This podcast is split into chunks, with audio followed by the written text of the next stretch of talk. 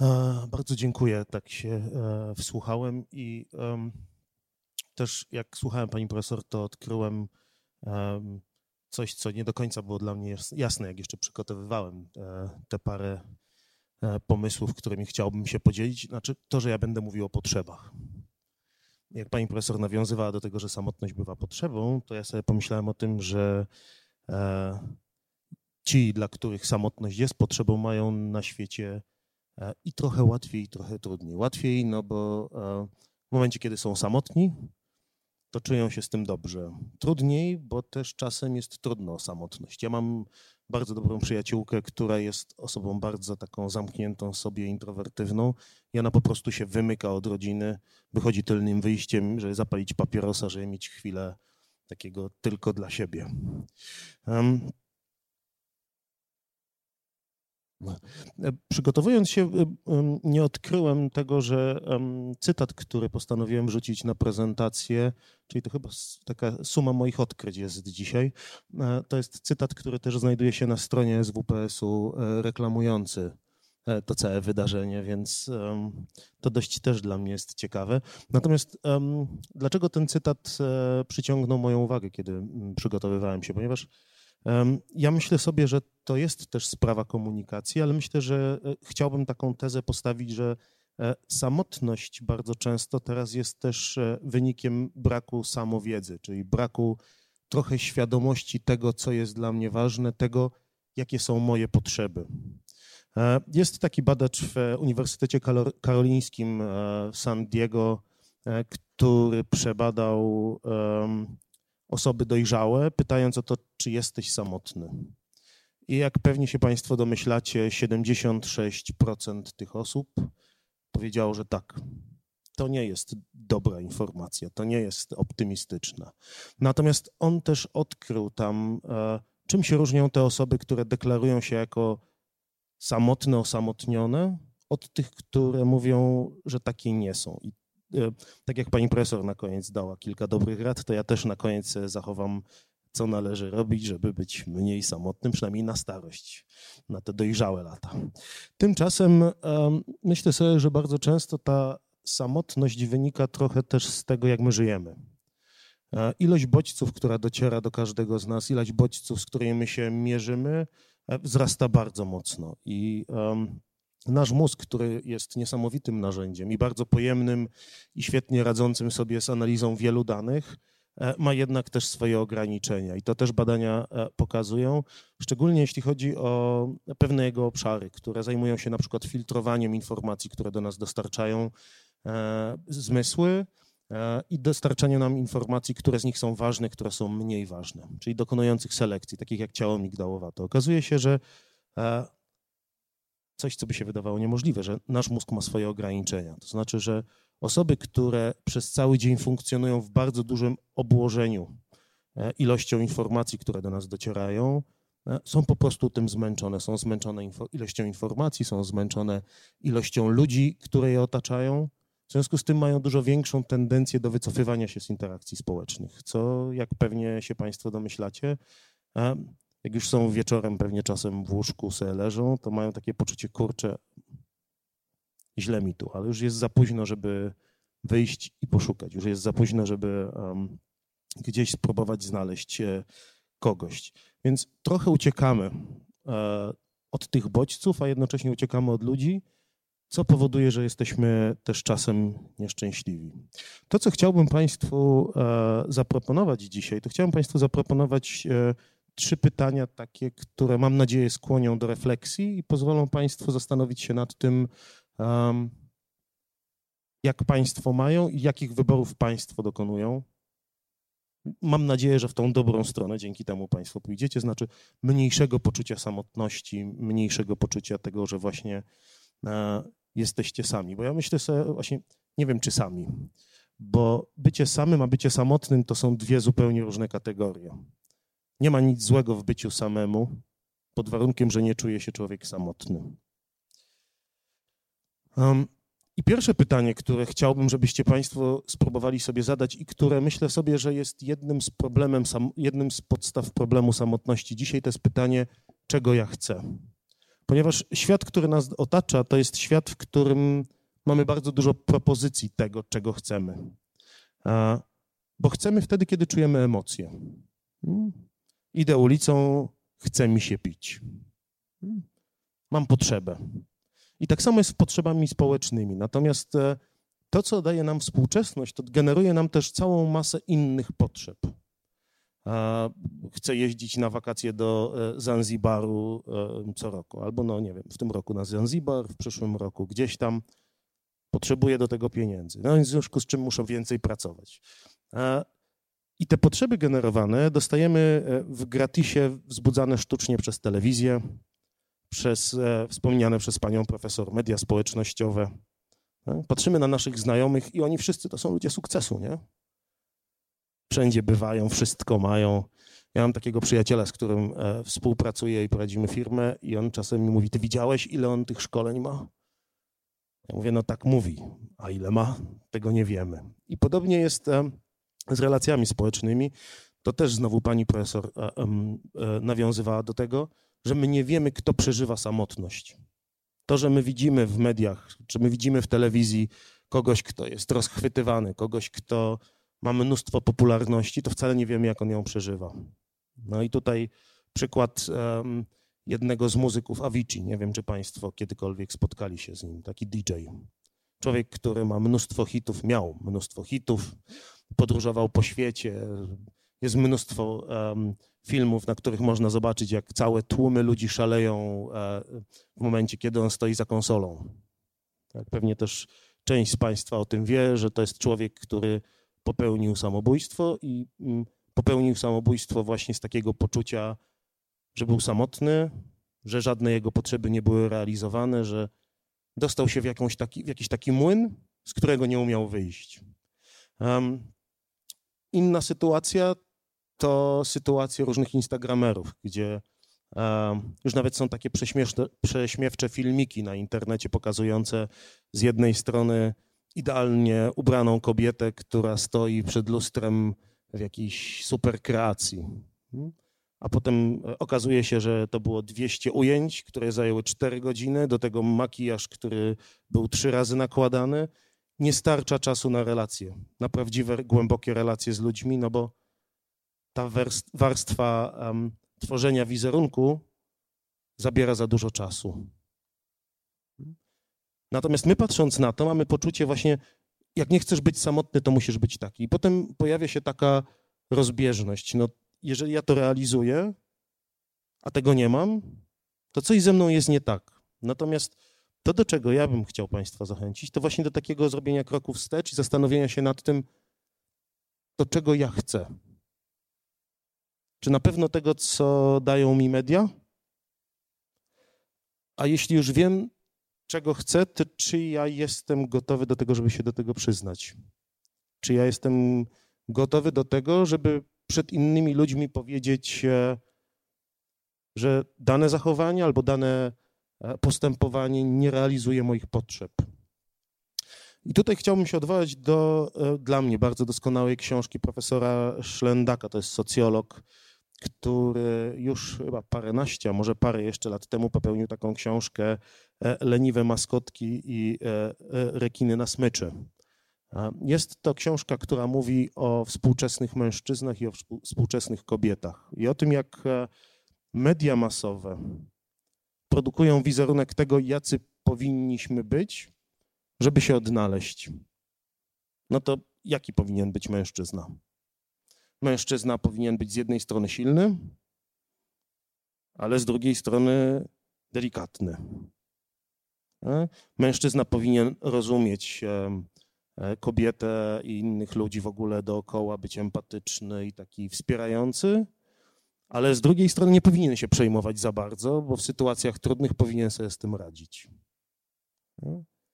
W drugą stronę mamy taki wyidealizowany medialny obraz kobiety, która musi być samodzielna. Musi sobie ze wszystkim radzić. Musi wszystkiemu podołać. Hmm? I potem spotyka się taki idealny mężczyzna z idealną kobietą. I okazuje się, że żadne z nich w tej relacji, w tym związku nie odnajduje tego, czego potrzebuję. I to, o czym pani profesor mówiła, o tej samotności w związku, o tym takim niemożliwości odnalezienia siebie. Niby z kimś jestem, ale wcale tego nie odczuwam. Może być wynikiem tego. Czy ja mówię o swoich potrzebach, czy ja odnajduję się w tych swoich potrzebach. Profesor Szlendak mówi taki, um, swoją opinię wyraża na temat um, kobiet, ale ja myślę, że to dotyczy też obu płci obecnie. On mówi o tym, że samodzielność, a jednocześnie niechęć do samodzielności. To jest coś, co nami bardzo często kieruje. Że z jednej strony próbujemy udowadniać światu, a z drugiej strony e, oczekujemy, że ktoś nas pocieszy, że ktoś nas przytuli, że ktoś z nami będzie. I jeżeli my sami w sobie nie jesteśmy się w stanie dogadać, jeżeli sami w sobie nie jesteśmy w stanie dojść do tego, czego potrzebujemy, to bardzo rzadko odnajdujemy to w relacjach społecznych. W związku z tym, nie wiem, wychodzimy ciągle na jakieś imprezy, wychodzimy spotykać się z ludźmi, wracamy do domu i mamy poczucie, kurczę, byłem tam, ale właśnie byłem samotny. Nic mi to nie dało, nie miałem poczucia bliskości. Zamiast zadać to sobie pytanie, czego chcę, i być może potem szukać tej przestrzeni do realizacji tego, czego ja chcę. Um, następna rzecz, która e, chciałbym e, jakoś pokazać, że może wiązać się z samotnością, to jest lęk. I o tym też pani profesor mówiła, więc takie mam wrażenie trochę, że za późno występuje. Natomiast e, w tym lęku, o którym ja chciałbym powiedzieć, to jest bardziej taki znowu aspekt społeczny i potrzeb. I lęk, dotyczy to lęku przed odrzuceniem. Przed tym, że to, jakim jestem prawdziwym, nie znajdzie akceptacji u innych ludzi. Nie znajdzie przestrzeni do tego, żebym został zaakceptowany. W związku z tym bardzo często ludzie podejmują dosyć paradoksalny wybór. To znaczy, wybierają samotność, żeby uniknąć odrzucenia. E, ja często mówię o tym jako o takim e, z jednej strony lęku przed śmiercią, śmiercią społeczną, kiedy jestem wyizolowany, kiedy jestem e, odrzucony przez społeczeństwo i bojąc się tego, nie wchodzę w kontakty z ludźmi. Unikam tych kontaktów. I znów taki przykład z podwórka psychologicznego. To pewnego pięknego dnia spotkałem osobę, z którą pracowałem i która e, miała już dość. I kiedy zaczęliśmy rozmawiać o tym, dlaczego ona ma dość, to okazało się, że ona przez całe życie spełnia oczekiwania innych ludzi, właśnie z tego powodu, że boi się, że zostanie odrzucona, jednocześnie jest tym strasznie samotna. No, ona mówiła o tym, że mam przyjaciółkę, która jest dla mnie wtedy, kiedy ja jestem jej potrzebna. Ale w momencie, kiedy ja jej potrzebuję, to ja nie jestem w stanie jej tego powiedzieć, a ona raczej zajmuje się swoimi sprawami. I to, co ona odkryła, być może po raz kolejny e, w rozmowie ze mną, to odkryła to, że e, dopóki nie zmieni swojego sposobu funkcjonowania, nie zaryzykuje. I być może doświadczy u części z osób, z którymi była w relacjach odrzucenia, ale jest też spora szansa, że z innymi nawiąże głębszą relację, to ta jej samotność może się pogłębiać.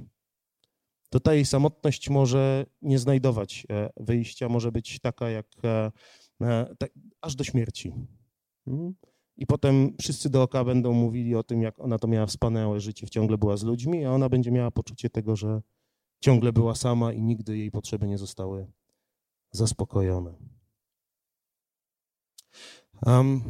No właśnie. I w związku z tym to, co chciałbym Państwu zaproponować, a co wyniknęło z badań, o których mówiłem na początku, to co można w sobie rozwijać, żeby na starość nie być samotnym. Okazało się, że e, badacze, kiedy przyjrzeli się temu, dlaczego te tam prawie 25% osób nie było samotnymi, oni nazwali to, że towarzyszyła im życiowa mądrość wisdom. Natomiast e, rozbili tą e, mądrość na takich sześć wymiarów. Sześć wymiarów, z których przynajmniej część jest takimi, do których e, można się przyzwyczaić, których można się nauczyć, które można ćwiczyć. Pierwszy to jest wiedza o życiu. No i jak rozumiem, pierwszy krok Państwo dzisiaj wykonaliście, przybywając tutaj, starając się zrozumieć różne perspektywy życia, między innymi różne perspektywy samotności. Ale to też jest e, przyglądanie się życiu i doświadczanie go, czyli trochę zwolnienie z biegnięciem do przodu, a bardziej poczuciem tego, co się wokół mnie dzieje. Drugi aspekt to jest umiejętność zarządzania emocjami. To jest ćwiczenie się w tym,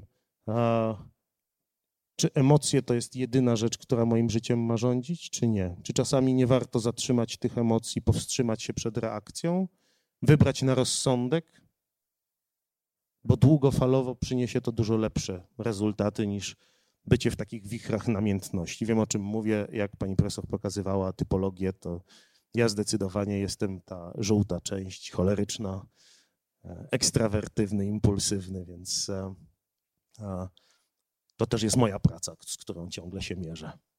E, trzeci obszar to jest empatia, altruizm, wspieranie innych, czyli umiejętność stawiania się w perspektywie innych ludzi, po to, żeby zrozumieć, co jest dla nich ważne, jak oni się czują, jak sobie w różnych sytuacjach nie radzą i co możemy zrobić, żeby im pomóc. E, to nie jest jednoznaczne z tym, że wszystkim musimy pomagać, ale żeby mieć taką kompetencję, żeby wiedzieć o tym, e, co mogę zrobić. Kolejne to jest wgląd w siebie. I to jest to, od czego często uciekamy. I myślę sobie, że codzienność nie sprzyja temu, żeby w ogóle mieć wgląd w siebie. A samotność, choć czasem bolesna, jest też przestrzenią do tego, żeby się coś pojawiło. Ja często pracując z ludźmi mówię o tym, że nic się nie pojawia do momentu, kiedy nie pojawia się cisza. Jeżeli wokół nas jest chaos, jest hałas, są ciągle ludzie, to bardzo trudno jest usłyszeć coś, co dzieje się w środku. I nawet osoby, które potrzebują zajrzeć do środka, właśnie wtedy szukają odosobnienia, szukają okazji do tego, żeby zobaczyć. Więc ten taki erem, taki moment, w którym ja się chowam przed światem, nawet jak to nie jest wygodne, bo ja generalnie lubię ludzi, to jest też moment, w którym ja mogę zobaczyć swoją potrzebę, ja mogę zobaczyć, co jest dla mnie ważne, a dzięki temu, że to później zgłoszę do świata, powiem innym ludziom, z którymi e, jestem, to mam szansę na to, że moja potrzeba zostanie zaspokojona. Mam szansę na to, że ci ludzie powiedzą, aha, okej, okay, to masz. Zamiast frustrować się, że ciągle nie umiem tego znaleźć, nie wiem, wszystko robię, a jest źle. To, co dla mnie osobiście było dość zaskakujące na początku, to jest to, że te osoby bardzo mają wysoko akceptację różnorodności. I w pierwszej chwili sobie pomyślałem, no okej, okay, ale jak to się ma do bycia samotnym? A potem, e, jak zacząłem się wczytywać i też sobie nad tym e, zastanawiać się, no to przecież to nie jest aż takie dziwne, nie? że jeżeli akceptuję różnorodność, to też akceptuję różne rzeczy, które mi się przytrafiają w, w życiu. Akceptuję bardzo różnych ludzi z ich poglądami, z ich podejściem do świata, z ich otwartością albo zamkniętością. W związku z czym mam dużo więcej szans na to, żeby być w kontaktach ludzkich, żeby nie czuć się samotnym. Nawet czasem w sieci. Bo tak jak sieć nam pewnie zabiera dosyć sporo tych kontaktów międzyludzkich, to dla części z nas jest też okazją przynajmniej do rozpoczęcia relacji i do wyjścia z samotności. I ostatni punkt to jest e, zdolność do efektywnego podejmowania decyzji. I to jest coś, do czego chciałbym Państwa zachęcić, szczególnie tych z Państwa, którzy czują się samotni.